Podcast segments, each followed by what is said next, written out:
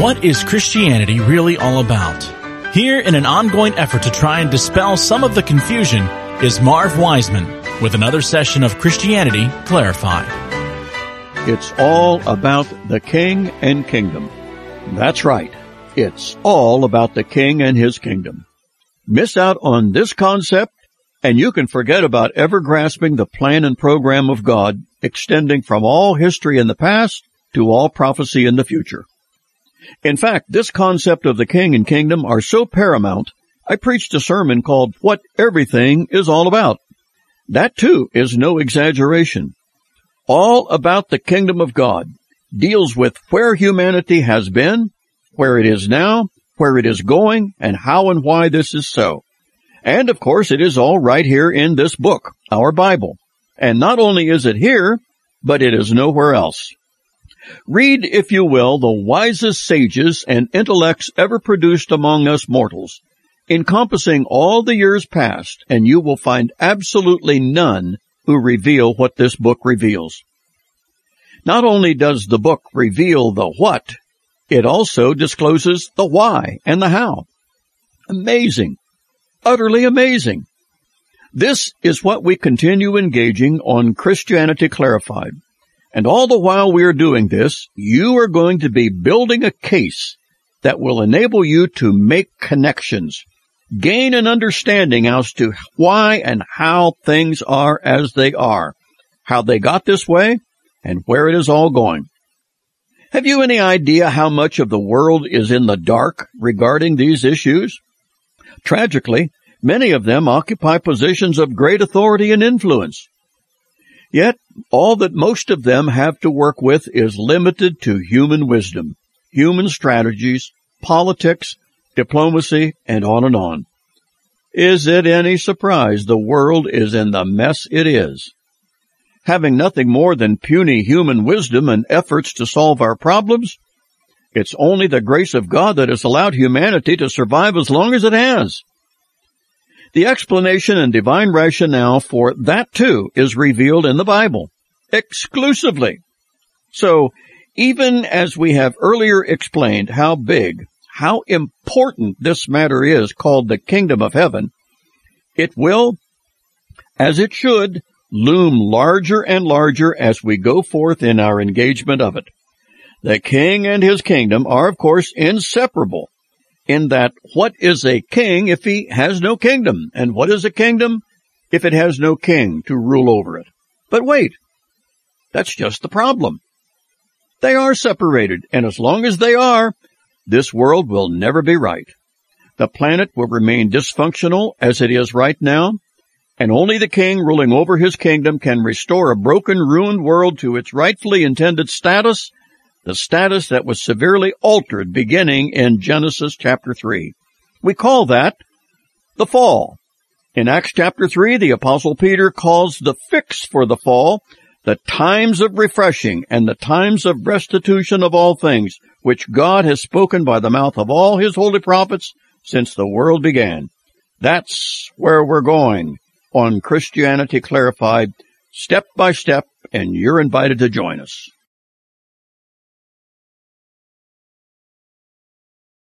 The Universal Kingdom of God. In sessions past, we have already divided law and grace, as well as the important dividing of the gospel of the kingdom from the gospel of the grace of God. It is this gospel that hit the first century with such enormous impact. This gospel of the grace of God is so radical, radical in an utterly wonderful way, it remains unappreciated by the world at large, even unto this day. And much more elaboration will be provided about it on future sessions of Christianity Clarified. But for the present, we must pursue our rightly dividing the kingdoms as mentioned in the Bible. And in saying kingdoms, we of course indicate their plurality. There are three such kingdoms that require we rightly divide them.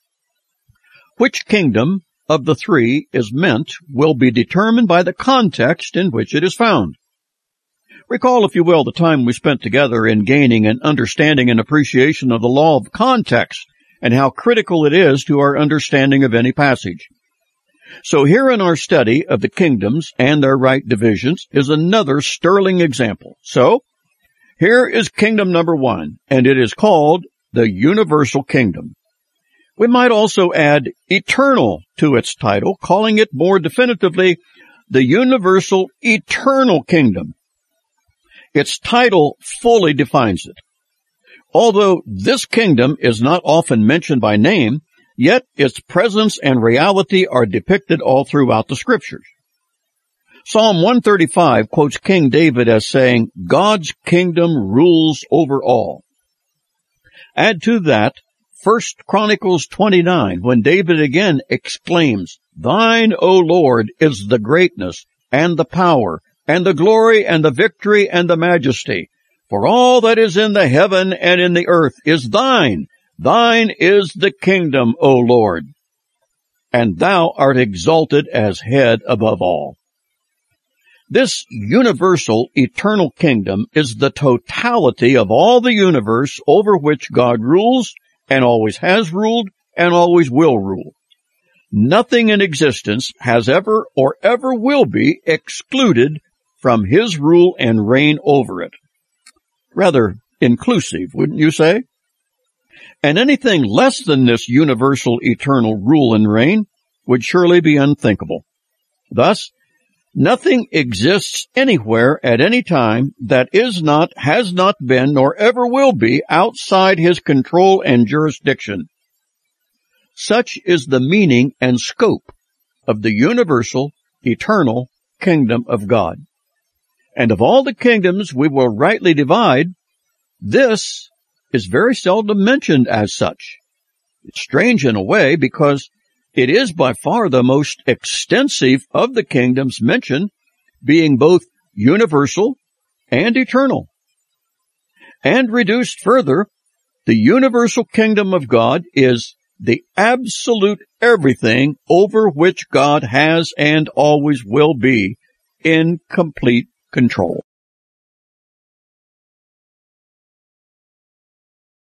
The spiritual kingdom of Christ. In rightly dividing the kingdoms mentioned in scripture, we have identified the first of three as the universal eternal kingdom.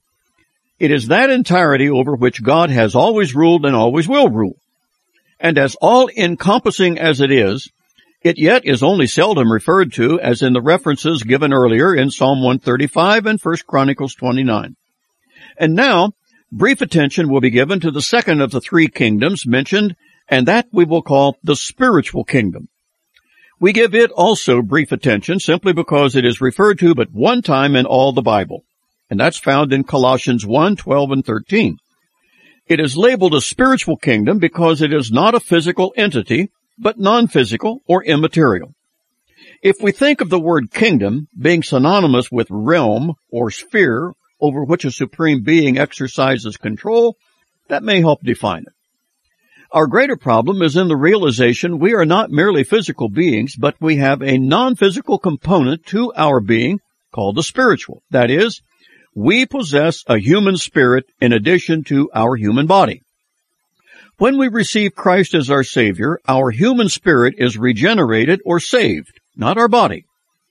In receiving Christ, we also receive the earnest of the Spirit who enters our body and regenerates or makes new our human spirit. Paul refers to this in Romans 8:16, saying the Spirit bears witness with our spirit that we are the children of God. He adds to that in his first letter to the Corinthians, chapter 6, when he reminds us that our body is the temple of the Holy Spirit, which we have of God. We are not our own, have been bought with a price. At the point of personal salvation, the believing person is baptized into this spiritual body of Christ. It is devoid of water or anything physical, but is nonetheless every bit as real. This body of Christ mentioned in Colossians has no thought of Christ's physical body, but refers to his spiritual body. Of what could a spiritual body or entity consist? Not anything physical but exclusively spirit. All humans who have been saved and placed into union with Christ become members of Christ's spiritual body. This body is the same as the church referred to in Colossians 1:18 where we read, Christ is the head of the body, which is his church. Note also verse 24 and more elaboration is given in 1 Corinthians 12 regarding Christ's spiritual body and all believers being a part of that body. The body of Christ is spiritual and the members of it are spiritual. Every regenerated human spirit is a member of Christ's spiritual body. This body of Christ is the spiritual realm or sphere in which all believers live spiritually, awaiting the glorification of our physical body. It appears to be this to which Paul is referring in Colossians 1.13 by saying, we have been translated from the power of darkness into the kingdom of his dear son. This is Christ's present spiritual kingdom inhabited by the spirits of every believer. Here is the second usage of the word kingdom, and it is mentioned only here.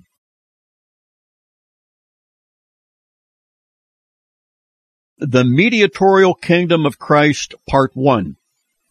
Both the universal kingdom of God and the spiritual kingdom of Christ are mentioned only sparingly in the Bible. The spiritual kingdom being found in the New Testament alone. The kingdom we now consider occupies by far the greater majority of time and space in scripture. It is called the mediatorial kingdom of Christ simply because it focuses entirely upon the rightful kingship of Jesus Christ, who truly was born King of the Jews. Scripture, in a plethora of passages, make it ever so clear that he shall reign throughout the entire world, and of his kingdom there shall be no end. Handel well expressed it when he quoted in his immortal composition of the Messiah from the 11th chapter of the book of Revelation. The kingdoms of this world are become the kingdoms of our Lord and of his Christ, and he shall reign forever and ever. The vast majority of the times kingdom is used in the New Testament, as well as many in the Old, it is in reference to this mediatorial kingdom. It is given the name mediatorial simply because Christ himself is the mediator. This kingdom to which John the Baptist refers when he repeatedly preached about the kingdom of heaven being at hand is that very kingdom. It is this same kingdom Jesus preached after John and then commissioned his twelve apostles to go forth and proclaim as well later adding another 70 to their number. It is this mediatorial kingdom of which Daniel prophesied in chapter 2, when he predicted that the God of heaven would set up a future kingdom that would never be destroyed like all the kingdoms before it. But this kingdom shall stand forever. It is this same kingdom to which David referred in 2 Samuel 7 described as the throne that will be established forever, as well as Psalm 89, where King David's seed, namely Christ the Messiah, who would not yet be born for a thousand years after David, would establish his throne that would endure forever. And now then the question surfaces, where is that throne? Where is that kingdom that when once established would endure forever? The answer is, it never has been established. It won't endure forever until it first has a beginning. It has never yet had a beginning because Israel nationally rejected Jesus as their Messiah and King in his first coming to earth. Because of that national and official rejection, the kingdom, long promised to Israel, is held in abeyance, postponed, and will continue in postponement until Israel says, Blessed is he who comes in the name of the Lord. Israel hasn't said this, isn't saying this, but will say this. And when they do, he will come. This will be the king coming to establish his rightful mediatorial kingdom and then he shall reign forever and ever.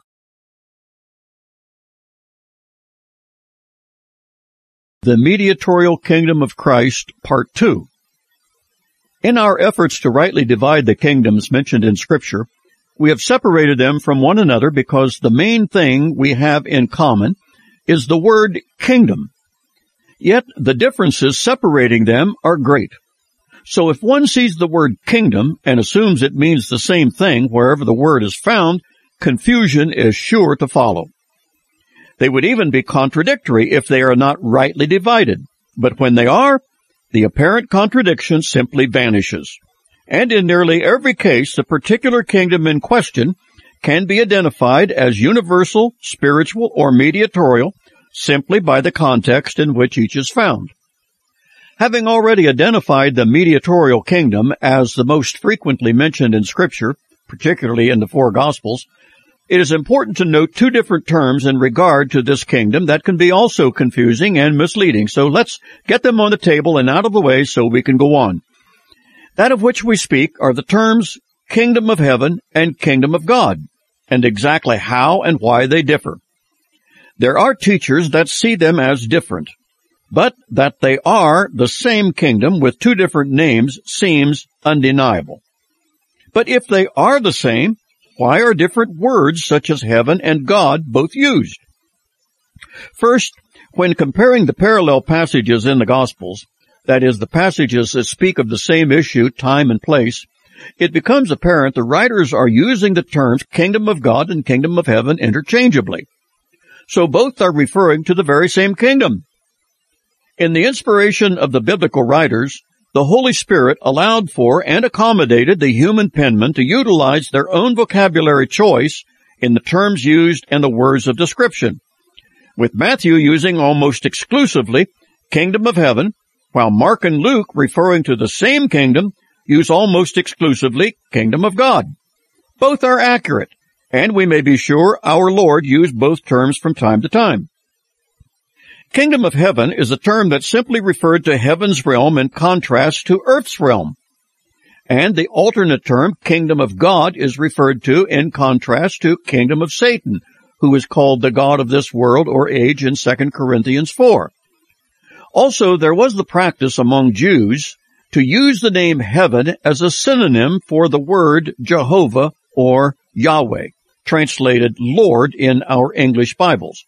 They had a fear of using the name of God in vain, even though unintentionally, and that often led them to avoid using the name altogether. The prodigal son did this in Luke 15 when he said, I have sinned against heaven and in thy sight. Well, you cannot sin against a place or thing, but you can sin against a person. And in the case of the prodigal, he was admitting his sin was before God himself, yet using the word heaven as a synonym. Jews, even to this present day, particularly among the Orthodox or observant, still shy away from using the original Hebrew name for the deity. We must then conclude the kingdom of heaven or kingdom of God both refer to the same kingdom the mediatorial kingdom.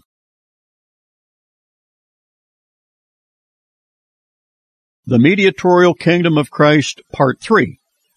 Noting previously that the kingdom of heaven and the kingdom of God refer to the same kingdom, it may be wise to note other often used names for this kingdom, and they would include the Messianic kingdom, the prophesied kingdom or promised kingdom, the millennium, the thousand year reign of Christ, or the older, lesser used term, chiliasm, from the Latin meaning 1000, spelled C-H-I-L-I-A-S-M. The greater controversy between sincere believers is whether this reign of Christ is literal or spiritual. That is, whether Christ literally reigns on this physical earth or whether it is confined to the hearts of men, whether it is precisely 1,000 years or whether that just represents an indeterminate time. If interpreted literally, which we at Christianity Clarified believe is the only consistent method, it will be a literal presence of Christ on this literal earth for a literal 1,000 years, as so clearly set forth in Revelation chapter 20. It is of interest to note that all of the brethren who see the reign of Christ as purely spiritual and not literal base that on the assumption that what was once literal and promised to the Jews has instead been changed to a spiritual fulfillment. Also, they believe the promise has been transferred from Israel and vested in the church, which they believe to be the new Israel.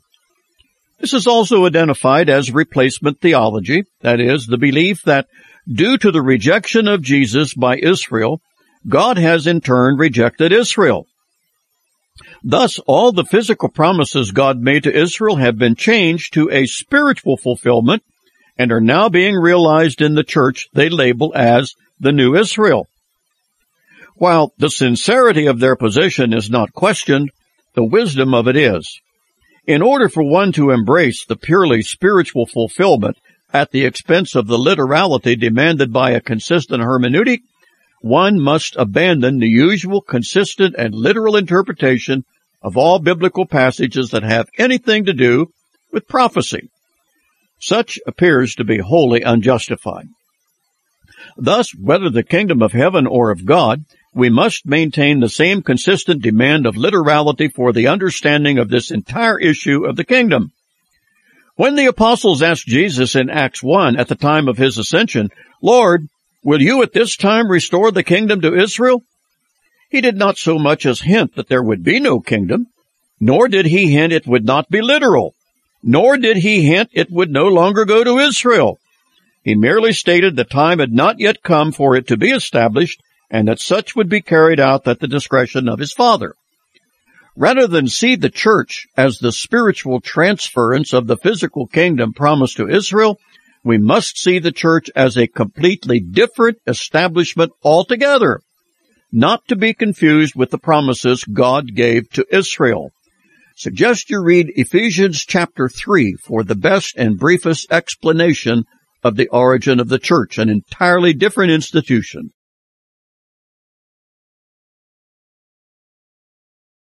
Reviewing the Three Kingdoms. You are reminded again of Paul the Apostle writing his last letter to young Timothy in which he mentioned the necessity to rightly divide the word of truth. The word of truth refers to the scriptures, the very word of God. The need to rightly divide the truth found in scripture simply means distinctions must often be made between times, places, and people involved. Inevitable confusion and what may appear to be contradictions will surely occur if they are not rightly divided.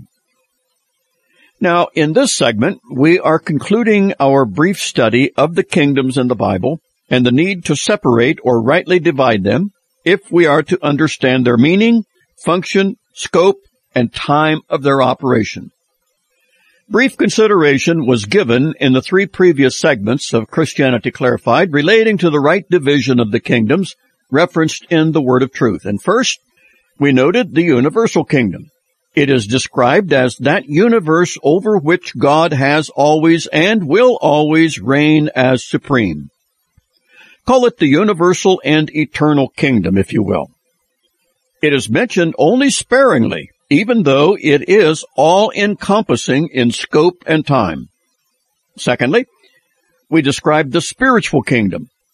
It is called such in Colossians 1, 12 and 13, where all believers in Christ are said to have been transferred from the spiritual kingdom of darkness into the kingdom of God's dear Son, the kingdom of darkness from which we were transferred is the spiritual evil kingdom of darkness, and the kingdom of God's dear Son is the kingdom called the spiritual body of Christ. Christ's spiritual body is made up of the spirits of believers that comprise his body, of which Christ himself is the head. This is Colossians 1, 12 and 13. Lastly, and most frequently, the third kingdom is the mediatorial or messianic kingdom. It is that so frequently mentioned in the four gospels and was proclaimed by John the Baptist, Jesus, and the twelve apostles and seventy others sent out later. This is the same kingdom referred to by King David in Psalm 89 and 2 Samuel 7. And when Christ proclaimed it, it was said to be near or at hand. It never was established because Israel rejected Christ as their Messiah. So the kingdom he would have established is postponed until Israel repents of their national sin as Peter demanded in Acts chapters 2 and 3. To date, they have not. But a great feature of coming prophecy is that Israel will do that very thing. And Zechariah 12:10 prophesies that Israel will look upon him whom they have pierced and they will mourn in repentance for him. He will respond come to the rescue of Israel and establish that kingdom so long held in abeyance. Each of these three kingdoms must be rightly divided one from another. A fuller picture will be provided when future volumes of Christianity Clarified deal with prophecy.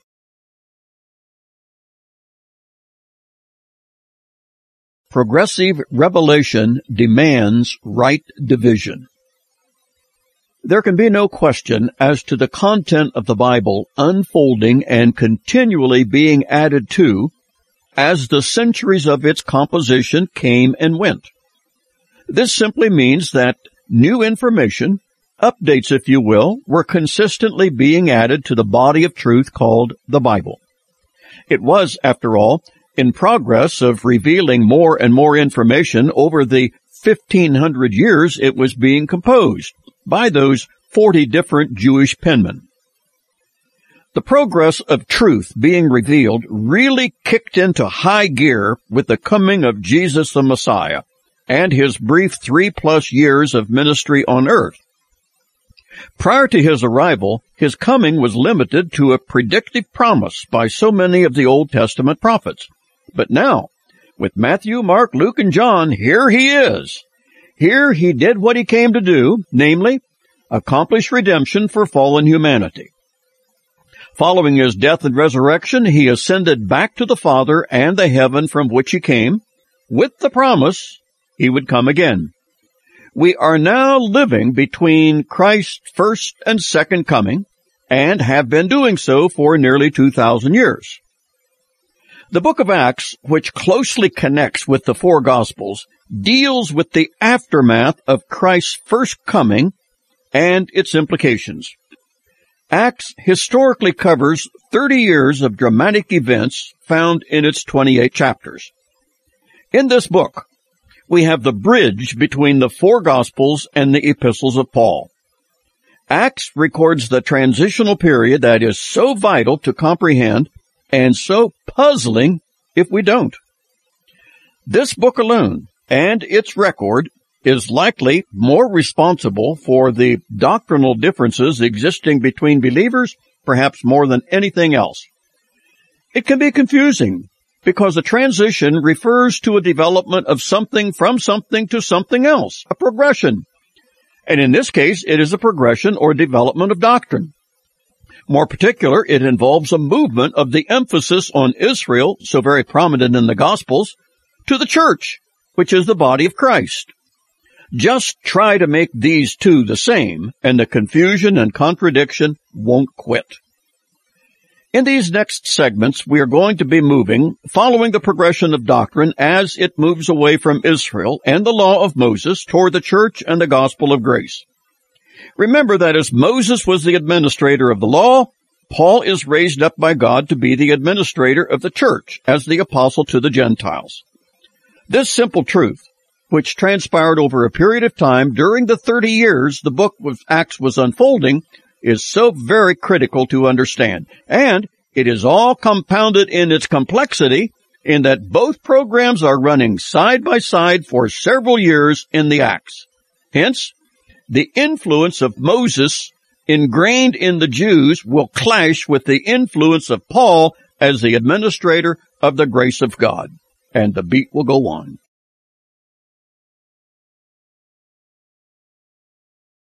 Great grace not greatly known.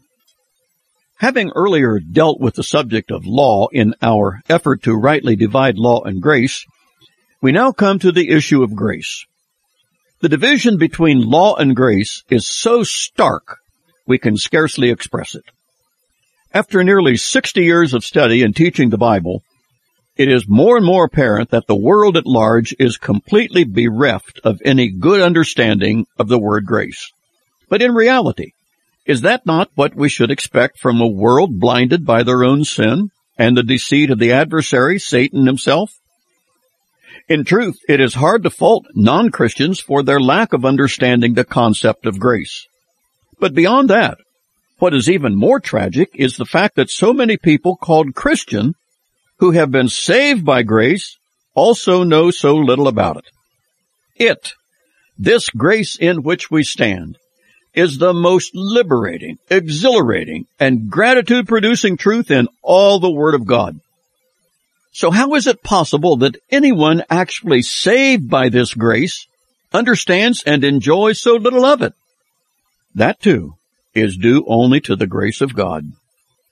As great a theme as grace is, and as wonderful and life-changing as salvation is, it doesn't take much understanding of it to become a believer, receive forgiveness and salvation, and be assured of a home in heaven all on the basis of this grace that we don't understand very well. That too is grace. John Newton was a former captain of a slave ship in the 1700s, and he was so radically changed by the grace of God revealed to him by Christ, dying as his substitute, he wrote a song about it called Amazing Grace. It even became a popular play on secular radio stations and recorded by numerous musicians. Surely it is a favorite at funerals and when accompanied by Scottish bagpipes, it is tremendously moving. Yet, one can only wonder how many people who hear it and even sing it really identify with it and embrace its message. For many, no doubt, it's just a popular religious song with which they do not personally connect. But then, no doubt, some do, we may be sure and for each of them, praise be to God. God stunned John Newton with his grace, enabling him to write those words as a personal testimony so they could be sung around the world, even 200 plus years later. Another example of the grace of God, because this evil old world was not deserving of that song and its message, but God gave it anyway. Such grace. And God's grace has been available and applied to the undeserving, beginning with Adam and Eve, for whom God slew sacrificial animals to cover their nakedness. Also, we are reminded Noah found grace in the eyes of the Lord and was instructed to build that ark. So God's grace has been around so long as humans have been available to need it, beginning with the very first two. But something is going to happen to amplify grace a millionfold upcoming.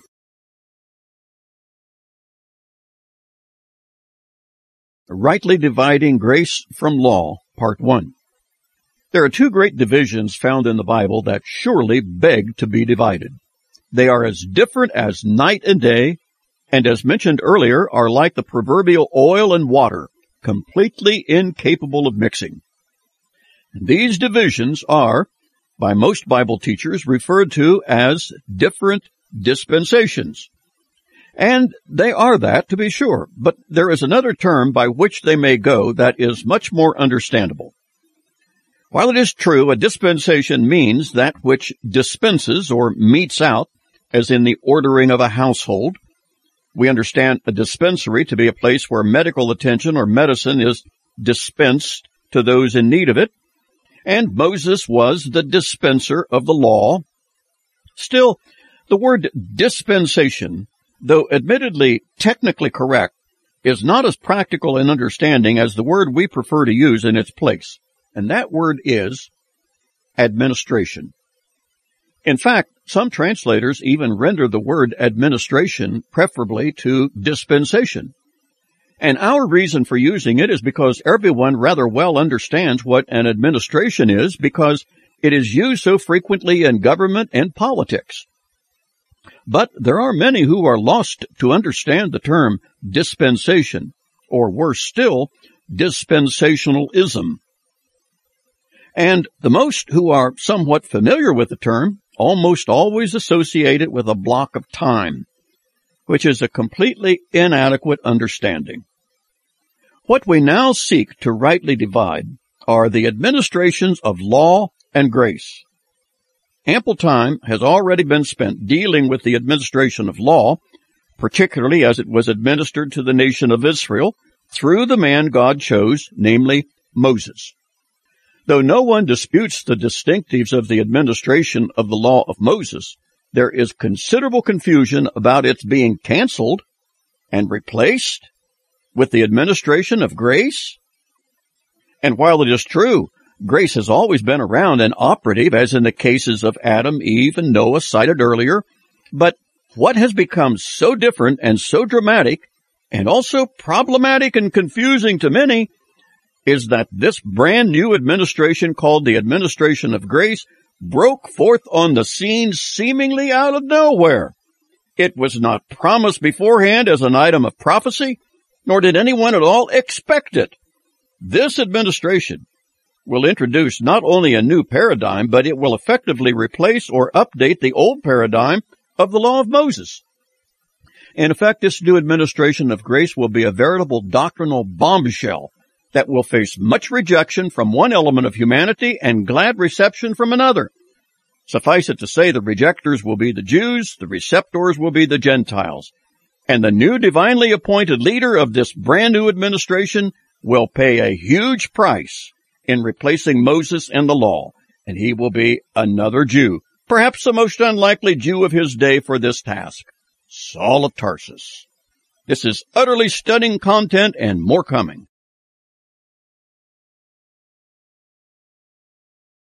Rightly Dividing Grace from Law, Part 2.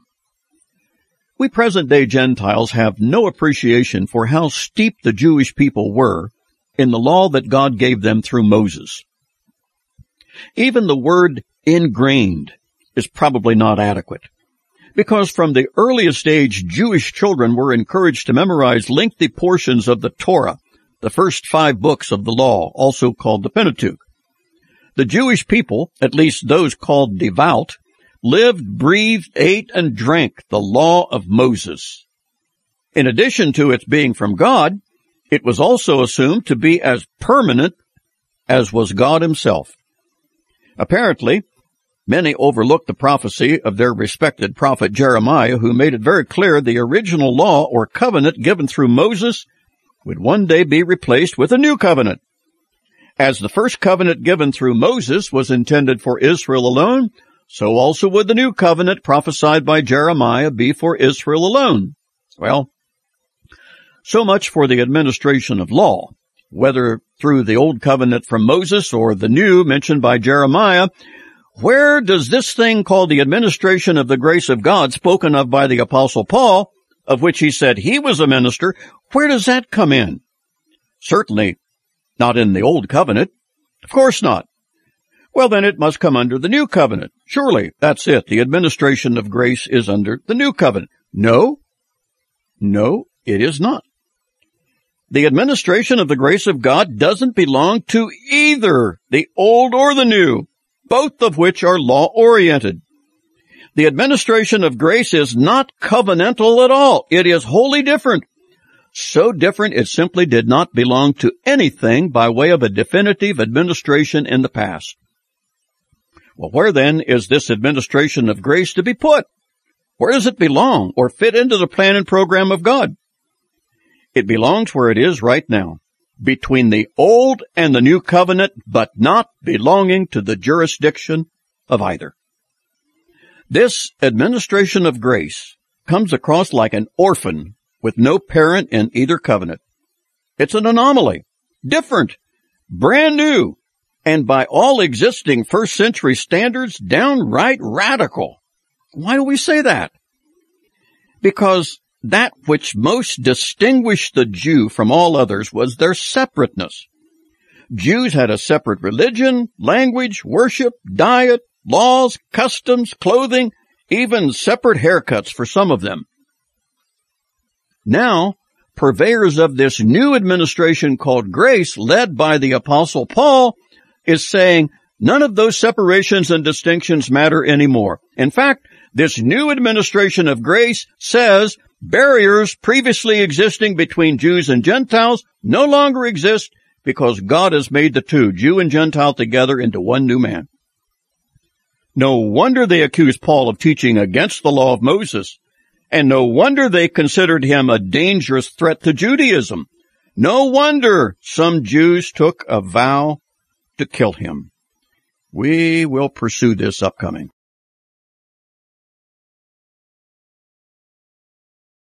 Rightly Dividing Grace from Law, Part 3.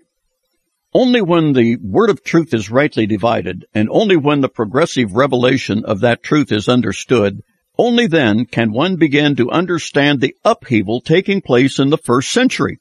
Failure to do both has resulted in so much confusion and differences among believers that our witness is actually weakened. Our adversary Satan loves to sow discord among the brethren, and this is one of his favorite devices. Paul said of him in 2 Corinthians chapter 2 that Satan is always seeking an advantage to use against the brethren, and that we are not ignorant of his devices, his schemes, purposes, and objectives. Satan's chief instrument is deception.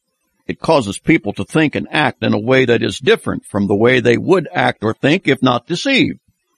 And Satan really worked overtime in the book of Acts, particularly on Paul the apostle, who even spoke of Satan's hindering him in 1 Thessalonians 2 when he said he would have come to them on multiple occasions, but Satan hindered them from doing so. A mere glance at all the opposition Paul faced should convince anyone of the continual uphill battle he faced with this brand new gospel of the grace of God. And to be sure, most of the opposition came from his own Jewish countrymen. Why so? Largely because Paul was preaching that there was no longer to be a distinction between Jew and Gentile, nor men and women, nor even between those who were free and those who were slaves. Because in grace, all are now on an equal footing before God, and all the distinctives that set the Jews apart from the Gentiles are now cast aside. Can you envision the opposition, the outrage, the utter contempt the observant Jews had for Paul? No wonder they in Acts 23 made a vow they would not eat nor drink until they had killed him. They regarded him to be a cancer growing on Judaism that must be stamped out. And is it not ironic that that was exactly how Paul felt about his fellow Jews who came to faith in Jesus as Israel's Messiah while he was on his way to Damascus. But now, as one who joined them due to his conversion and Damascus Road experience, just look at what he was subjected to in 2 Corinthians 12. On five, count them, five different occasions he was beaten with 39 lashes by his fellow Jewish brethren. Three times beaten with rods, in perils of my own countrymen, all this opposition simply because he was preaching the gospel of the grace of God extended to all, Jew and Gentile alike? But none of the opposition surprised him. He knew exactly how and why they hated him so because he was once one of them. Besides, in Acts 9, when Saul of Tarsus was converted, God made it clear to Ananias, who was to go to Saul, that said, God, I will show him how great things he must suffer for my sake. And suffer Paul did. And through it all, he considered it a small price to pay, all because of the risen Christ and the gospel of grace he was commissioned to preach.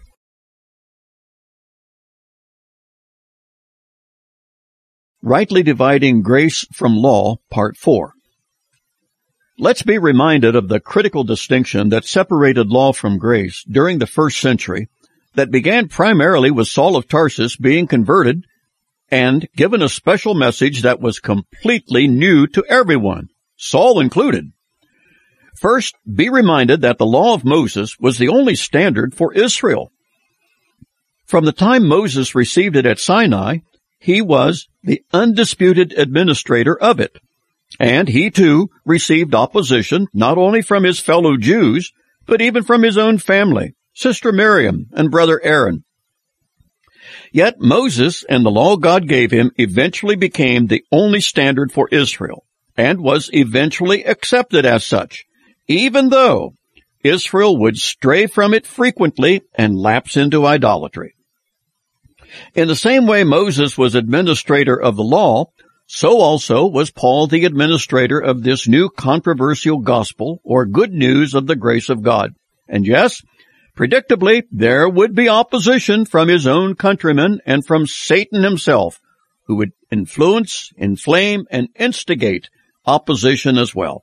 And sure enough, as the law had become the standard for Israel at Sinai, there would be frequent departures from it. The Jews, caving into the peer pressure of their brethren, were tempted with idolatry, and so also with Paul, This gospel of grace will establish a new standard for Jew and Gentile, and yes, there will be those who will frequently depart from it. Paul calls these false brethren in Galatians 1. They were purveyors of another gospel which Paul forcefully denounced as not being the gospel at all, but a perversion of it. The same perversion of adding something else to the gospel of pure grace is alive and well today. Man, in his fallenness with his inflated ego, just can't stand the idea of his merit and good intentions being worthless for acceptance with God.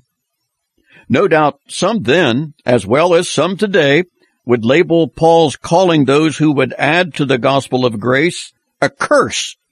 Too extreme surely not loving enough, and downright intolerant.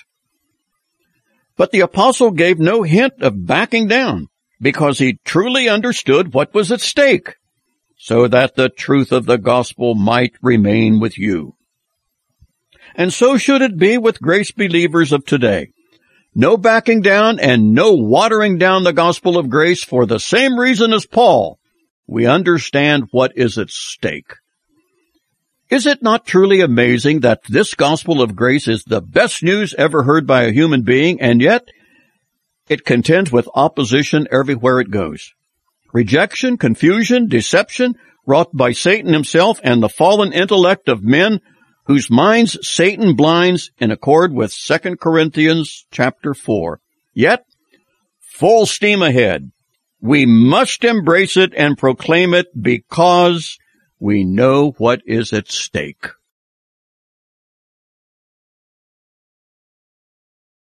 Rightly Dividing Grace from Law, Part 5. Your attention is called to Galatians chapter 2, where an incredibly important situation occurred. In it, Paul recounts a definitive visit he made to Jerusalem in order to confer with the original apostles, or at least with Peter, James, and John.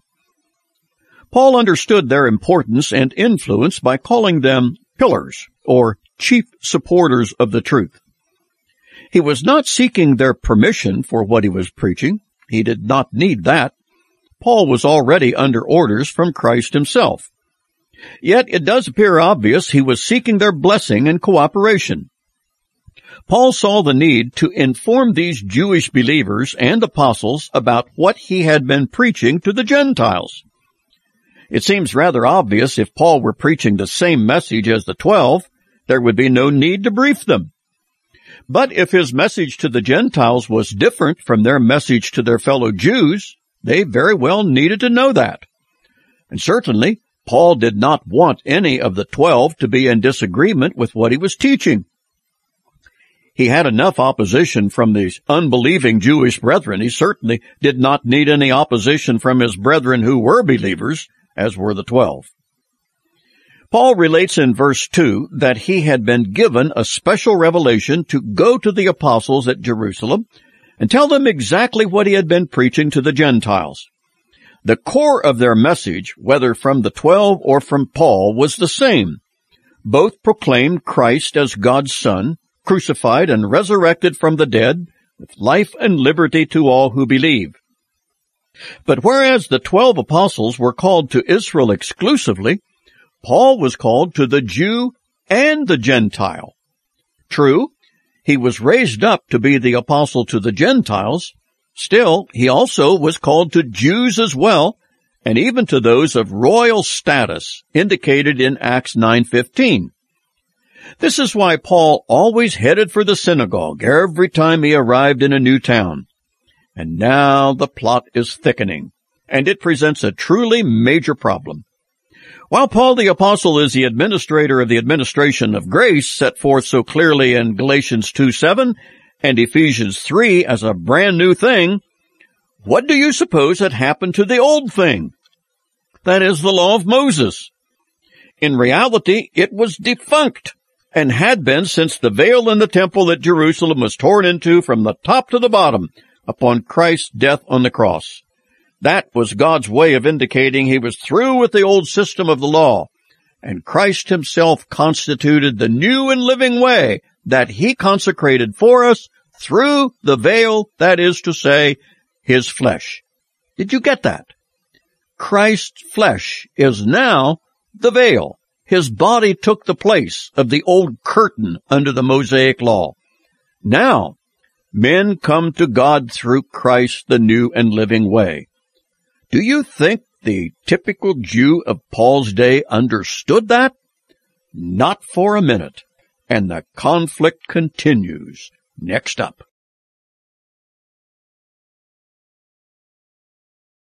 Rightly Dividing Grace from Law, Part 6. All right, here's the problem. The problem of the first century following the crucifixion of Christ.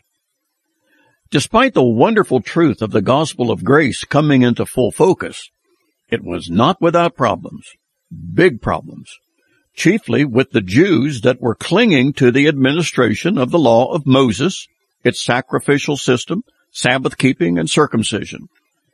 Then along came this brand new administration called grace that was extended to Jew and Gentile alike, not requiring any elements of the administration of the law of Moses. How do you think these two utterly diverse administrations fared together? They were the major theological clash and rumble of the remainder of that first century. The old Mosaic administration was fading away. But the Jewish people did not know that, nor even suspect it, and were certainly not fading with it. No, sir. As far as they were concerned, the law of Moses was as permanent as God himself. Listen to the conflict erupt when Paul and Barnabas are on their first missionary journey. And remember, this event took place 10 to 12 years after the crucifixion. Acts 13:44. And the next Sabbath, nearly the whole city assembled to hear the word of God. But when the Jews saw the crowds, they were filled with jealousy and began contradicting the things spoken by Paul and were blaspheming. And Paul and Barnabas spoke out boldly and said, It was necessary that the word of God should be spoken to you first, since you repudiate it and judge yourselves unworthy of eternal life we are turning to the Gentiles, for thus the Lord has commanded us. And when the Gentiles heard this, they began rejoicing and glorifying the word of the Lord. And as many as had been appointed to eternal life believed. And the word of the Lord was being spread through the whole region.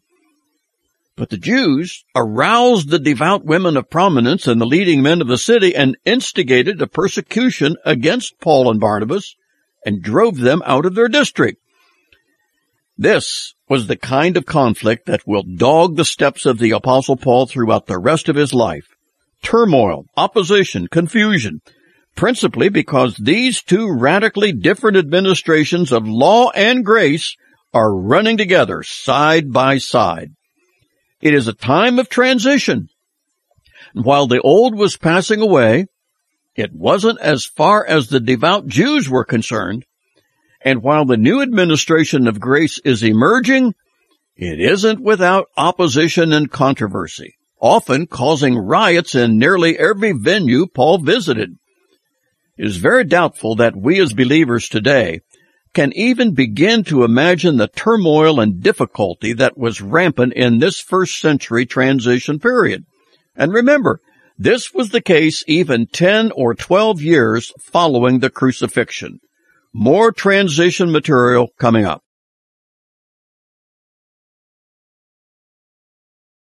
Rightly Dividing Grace from Law, Part 7. We have previously related from Acts 13 a passage that is critical to our understanding of early Christendom. Not only was what happened there, but when it happened, that it was 10 to 12 years after Pentecost makes it so significant. It explains the ongoing opposition Paul and his co-laborers were undergoing. Can you not see the confusion that surrounded this strategic time frame in the book of Acts? Jews loyal to the law of Moses and Paul extending the message of grace without any demands of the law to Gentiles. How were these going to mesh? They didn't. And they still don't. Because each is different in its own right for the time and people God intended. Nearly all churches today lay claim to the book of Acts as their authority for their particular doctrine and practices. And any church or pastor worthy of the name surely seeks to be obedient to everything the Bible says. But really, obedient how? Some who object to the whole idea of rightly dividing the scriptures have been heard to say things like, I don't believe in that business about dividing the Bible and taking some parts and omitting some parts. I believe in taking the whole Bible. Well, indeed. But taking it how? Does anyone believe it's possible or even advisable to try being obedient to the law administration God gave through Moses and at the same time function under the grace administration God gave through the apostle Paul? While these are not contradictory unless you try implementing them at the same time, then they are contradictory, each to the other. But if you assign each to its proper place and people, the administration of grace is not contradictory to the administration of law, but represents an updating of God's revelation. The law of Moses served a specific people in a specific time and place. The law of Moses was God-given and served the purpose for which it was intended at the time intended. But now, with the arrival of this new administration of grace, the time for the law of Moses has passed. But so many of the Jews of Paul's day would not entertain that thought for a moment and continually charged Paul with teaching against the law of Moses. And to them, that was clearly an offense punishable by death. And on more than one occasion, the Jews sought to carry that out. Now, today, in our present 21st century, do you think Christendom has gotten beyond this? This failure to understand these two programs were for two different people at two different times and constituted a progression in the doctrinal revelation from God? Not at all. There are whole segments of Christendom still trying to straddle the law and grace with no more success than those of the first century. And what suffers most is the lack of clarity as to what Christianity is all about. And even worse, the freedom and peace Christ died to provide are so often not enjoyed by his people. More clarifying just ahead.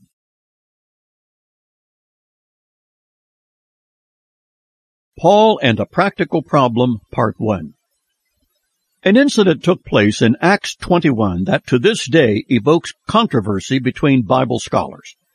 It has to do with Paul's attitude toward the law of Moses, since it was now defunct. We have often pointed out the turmoil and confusion that existed due to this transition between law and grace. And this transition was not something that was once in a human's lifetime. Rather, it was something that was once in the world's lifetime.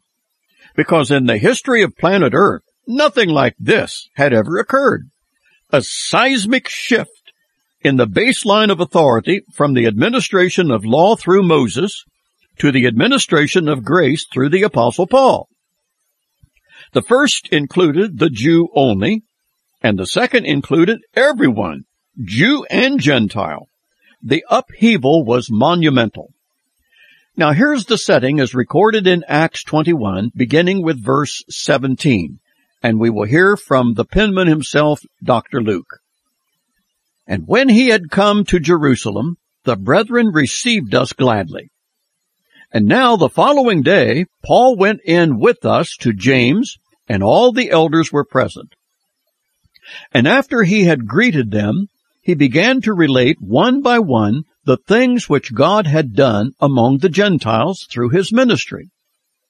And when they heard it, they began glorifying God, and they said to him, you see, brother, how many thousands there are among the Jews of those who have believed, and they are all zealous for the law.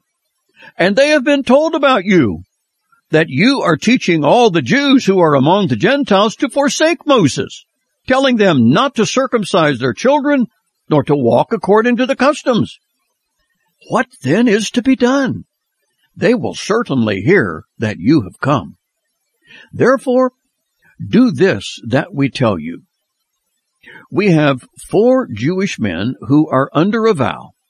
Take them and purify yourself along with them and pay their expenses in order that they may have their heads shaved and all will know that there is nothing to the things which they have been told about you, but that you yourself also walk orderly, keeping the law of Moses. But concerning the Gentiles who have believed, we wrote, having decided that they should abstain from meat sacrificed to idols and from blood and from what is strangled and from fornication. And then Paul took the men and the next day, purifying himself along with them, went into the temple, giving notice of the completion of the days of purification until the sacrifice was offered for each of them. Now, here's the setting, and here's the situation. Should Paul have done this very Jewish thing in keeping with the law of Moses? And did he thus compromise his own message, or was he acting appropriately in doing so? Reputable Bible scholars continue to come down on opposite sides of this issue. We will engage it upcoming.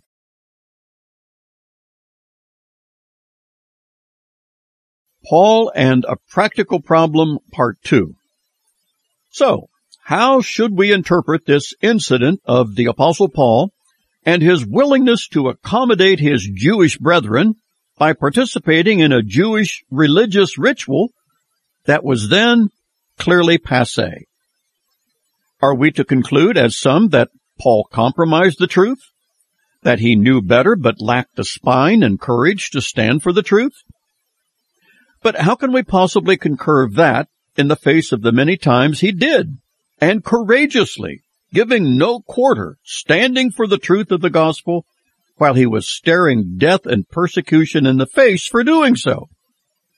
Now we are not interested in putting Paul on a pedestal of infallibility. He was as human as the rest of us, and certainly not immune to the temptation to compromise. But we are simply insisting that the compromise charge leveled by some against Paul does not fit all the facts we know about this man. None of the facts given are consistent with a sellout. His track record from the time of his conversion in Acts 9 to the time of his martyrdom after Acts closes belies that charge. This is the same man with sufficient enough courage to confront and rebuke none other than Peter, the chiefest of the original twelve apostles, when he arrived in Antioch as recorded in Galatians chapter 2.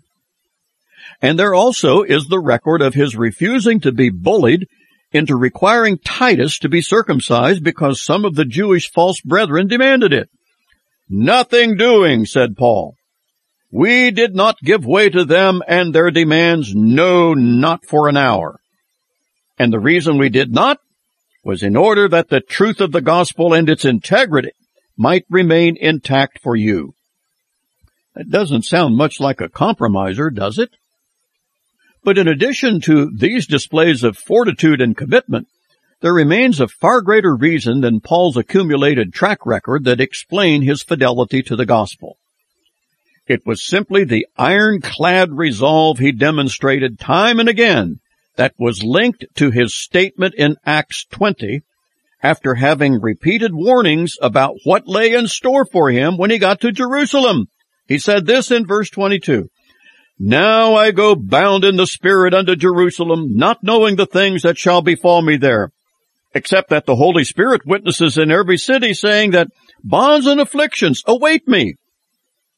But none of these things move me.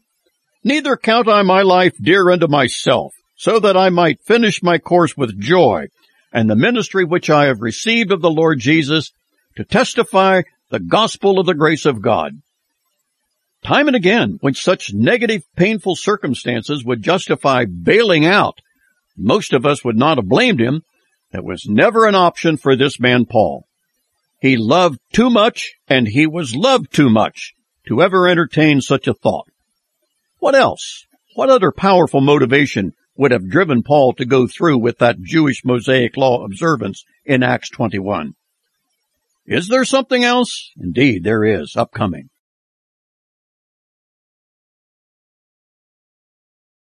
Paul and a Practical Problem, Part 3. The costly and painful ordeals the Apostle Paul was called to undergo in the Acts of the Apostles enormously benefited the world that then was and continues to benefit untold millions to this day. Paul's consuming passion was simply to spend and be spent for and by Jesus Christ. And it all stems simply from what he knew to be true. There is no higher motivation. Truth is its own justification for propagation. Besides Paul's love for Christ and Christ's love for Paul, the apostle spells out his attitude and actions that explains his behavior, his methodology, and his goal. We reference 1 Corinthians 9, where he stated, Though I be free from all men, yet have I made myself servant unto all, that I might gain the more. We curious ones might well stop Paul here and ask the question, what do you mean by making yourself servant to all? Just this, said he, beginning with verse 20. And to the Jews I became as a Jew, that I might win Jews. To those who are under the law, as under the law, though not being myself under the law, that I might win those who are under the law to those who are without law as without law, though not being without the law of God, but under the law of Christ, that I might win those who are without law. To the weak I became weak, that I might win the weak. I become all things to all men, that I may by all means save some. And I do all things for the sake of the gospel, that I may become a fellow partaker of it. There is another way of saying this. Paul is telling us we all have our comfort zones, the places, people, and issues where we feel most comfortable and secure. Well said, Paul. When you were called to preach this gospel of grace to everyone, you were continually getting out of your own comfort zone and into theirs. But that is what it takes. As a Jew who has been enlightened by the gospel of grace, I no longer am comfortable with fulfilling the law of Moses but I place myself there for the sake of those who belong to that comfort zone. Consorting with a bunch of Gentiles practicing their ungodly lifestyle of idolatry and paganism. That's not my cup of tea either, but I gladly do it that I might gain them.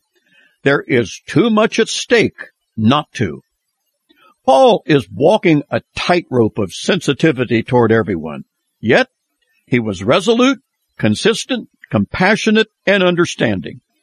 Here was a man with a generous supply of patience toward the unbelieving Jew, because he well remembers his own ignorance and arrogance he displayed before his Damascus Road awakening. He was not harsh nor inflexible toward those to whom he was called, but was, as he wrote to the formerly pagan Thessalonians in 1 Thessalonians chapter 2, verse 7, we were gentle among you, even as a nurse cherishes her children. It was all because of what Paul knew to be true, the greatest motivation of all for the most effective service.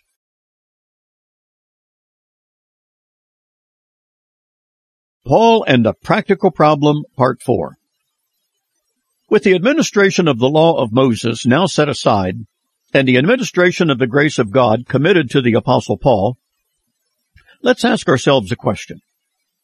Whenever Paul arrived in a new town, he always headed for the synagogue, where he knew on the Sabbath he would find a congregation of local Jewish brethren. What do you think Paul would have told them? He would have taken their very own scriptures, which contained only the Old Covenant, and he would have pointed out Christ to them from Moses, the prophets, and the Psalms, just as Jesus himself did in Luke 24 to the disciples on the Emmaus Road. Paul would have sought to convince them that the crucified and resurrected Jesus of Nazareth was in fact the very same one prophesied there in their scriptures. It was essentially what Peter had told his audience in Acts 2 on the day of Pentecost. The result was usually mixed in that some believed while some believed not.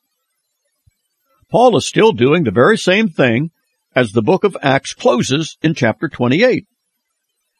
But what Paul did not tell his Jewish audience was that you can forget the law of Moses. That's passe now. It's defunct, gone, over with. And we Jews no longer need to keep the Sabbath, observe dietary restrictions. And by the way, circumcising your eight day old baby boy is optional. You can do it out of tradition if you want to, but it's no longer required like it was under the Mosaic administration. Was all of that true? Absolutely. But do you think Paul did that? Most certainly not. I am equally clear he did not teach them to observe the law of Moses either, since it really had no legitimacy, since the administration of grace had replaced it. I think he did what he could to avoid the whole matter and simply focused on the person of Christ having risen from the dead as their Messiah and Savior. But now, let's ask this. What did Paul teach the Gentiles to whom he ministered? Well, he certainly did not seek to put them under the law of Moses, since they never were, nor were they supposed to be. Paul taught the Gentiles the pure message of grace as spelled out so clearly in Ephesians 2. Now here's where this plot thickens. Paul was also teaching, of necessity, to Gentiles that God accepted them without observance of the law of Moses, but on the basis of grace alone. He also made clear there was no longer any distinction between them as Gentiles and the Jews. Now, how else could the law-keeping Jews interpret this other than Paul was teaching against the law of Moses? Was he? Well, yes, kind of. Now, can you see a little more clearly this rampant controversy and confusion laced with suspicion and opposition? Like I said, only once in the lifetime of humanity has a situation like this ever occurred? Only once in all of human existence has this kind of situation occurred. And many still don't see it even today. I hope you do after what we've tried to explain. You've just heard another session of Christianity Clarified with Marv Wiseman.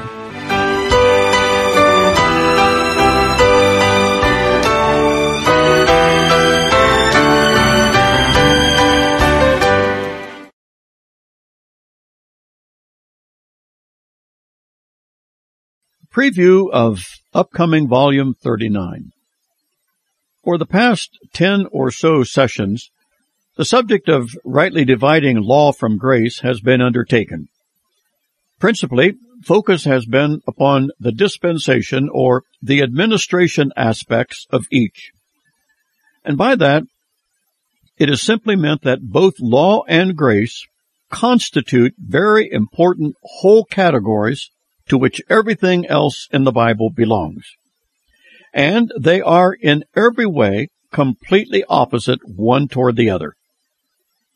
While each is essential to the understanding of the other, to commingle them or approach them as if they legitimately run and operate side by side is disastrous and prevents the right understanding of either. Both law and grace enjoy a legitimate God ordained place in scripture, but it is not together. They must be rightly divided or separated. Yet, this attempt to place them together is precisely what much of Christendom has done and is doing. They are, as we have said, like oil and water that will not mix. And this is why, as Paul wrote to Timothy, they must be rightly divided. That is, each must be treated separately from the other. Law is law and grace is grace. One points out the need for the other, but neither can do what the other does. All that, plus the fact that the subject of grace is probably the world's number one area of confusion and misunderstanding, we are compelled to pursue certain aspects of it on the upcoming volume 39 of Christianity Clarified. As these past segments have treated law and grace from their administration perspectives, those sessions following on volume 39 will concentrate primarily on the personal perspective rather than the larger administration. And because we did deal with grace as it connected with faith and somewhat extensively on earlier volumes 14 and 15 of Christianity Clarified. This upcoming content will to some extent be a refresher to that. Yet we do so without apology on the basis of three things. Number one, the critical importance of the subject of grace, and two, those who may not have obtained volumes 14 and 15 will find this to be new and valuable material, and three, repetition is the mother of learning, and this grace content is so very important that another exposure we trust will prove even more valuable than the first. Those wishing to obtain materials from Christianity Clarified are invited to our website at gracebiblespringfield.com. There you may follow the links and download free of charge any materials posted from Christianity Clarified, Marriage on the Rock, or any of the regular Sunday messages delivered at Grace Bible Church. And you who are following this series of Christianity Clarified may anticipate more critical issues understood only when they are submitted to the principle of being rightly divided. These will include, but are not limited to, our standing and state, the believer's old nature versus the new, flesh and spirit, the distinction between the rapture or translation of the church and the second coming of Christ, the great white throne judgment, and the judgment versus the believer's award throne before Christ, the right division and distinction between the multiple judgments of men, angels, Israel, and Gentiles, the first and second resurrection, and more. These all have one thing in common. They may be understood only when the principle of right division is employed. This we plan to do and we invite you to join us. For those who are not computer savvy and are using the snail mail, you may write to and request what is wanted by addressing your inquiries to Christianity Clarified, Grace Bible Church, 1500 Groop Road. Groop is spelled G-R-O-O-P. 1500 Groop Road, Springfield, Ohio, 45504 and copies of the compact discs you order will be sent free and postpaid, no strings attached. Phone orders are best placed between 9 a.m. and noon Eastern Standard Time at 937 322 3113. Thank you so much for being a student with us on Christianity Clarified. This is Pastor Marv Wiseman saying, may the Lord richly bless you.